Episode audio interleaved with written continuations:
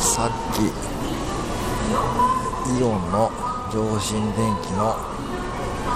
おもちゃ売り場で何をしていたかというと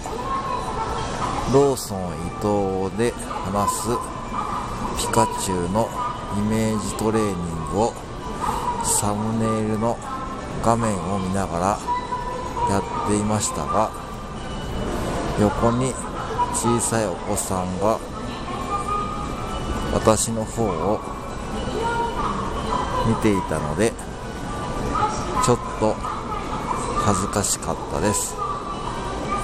で